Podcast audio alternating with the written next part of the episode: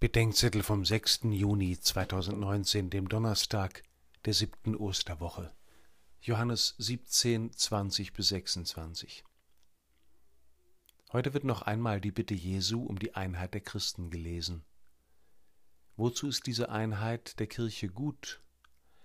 Vielen ist sie vor allem mühsam.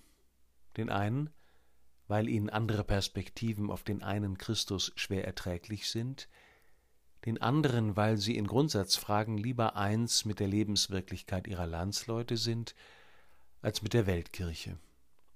Aber die Einheit der Kirche ist gar nicht dazu da, dass alle in Harmonie leben.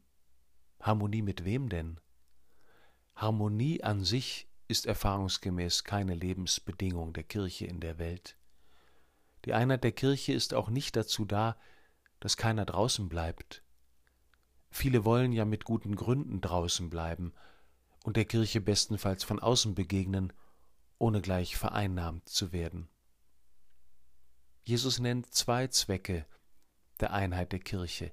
Erstens, damit die Welt glaubt, dass du mich gesandt hast. Und zweitens, damit die Welt erkennt, dass du die meinen ebenso geliebt hast, wie du mich geliebt hast. Die Einheit der Kirche im Bekenntnis ist die Voraussetzung dafür, dass Menschen glauben können, dass Jesus der von Gott gesandte Erlöser der Welt ist und erkennen, dass wir mit derselben Liebe geliebt sind wie er. Mit der Einheit der Kirche steht die Offenbarung der Menschwerdung Gottes und seiner Liebe zu den Menschen auf dem Spiel.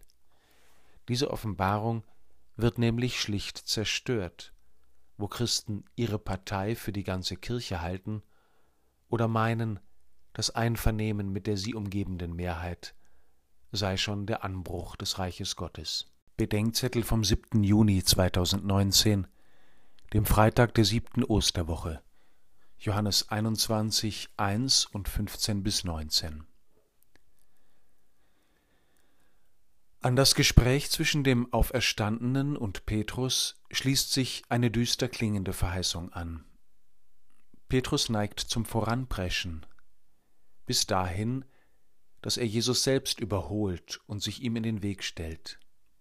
So verrennt er sich. Wohin das führt, merkt er unter Tränen erst, als er den, für den er gerade noch sterben wollte, dreimal verraten hat. An diese Jugend an die heldenhafte Vorstellung von sich selbst wird Petrus von Jesus nach der Auferstehung noch einmal erinnert. Du hast dich selbst gegürtet und konntest gehen, wohin du wolltest. Ein Freund sagte mir neulich vor der Wahl seines Bischofs, wer heute Bischof wird, der muss sich entscheiden, ob er mit seinem Leben abschließt oder ob er gemocht werden will.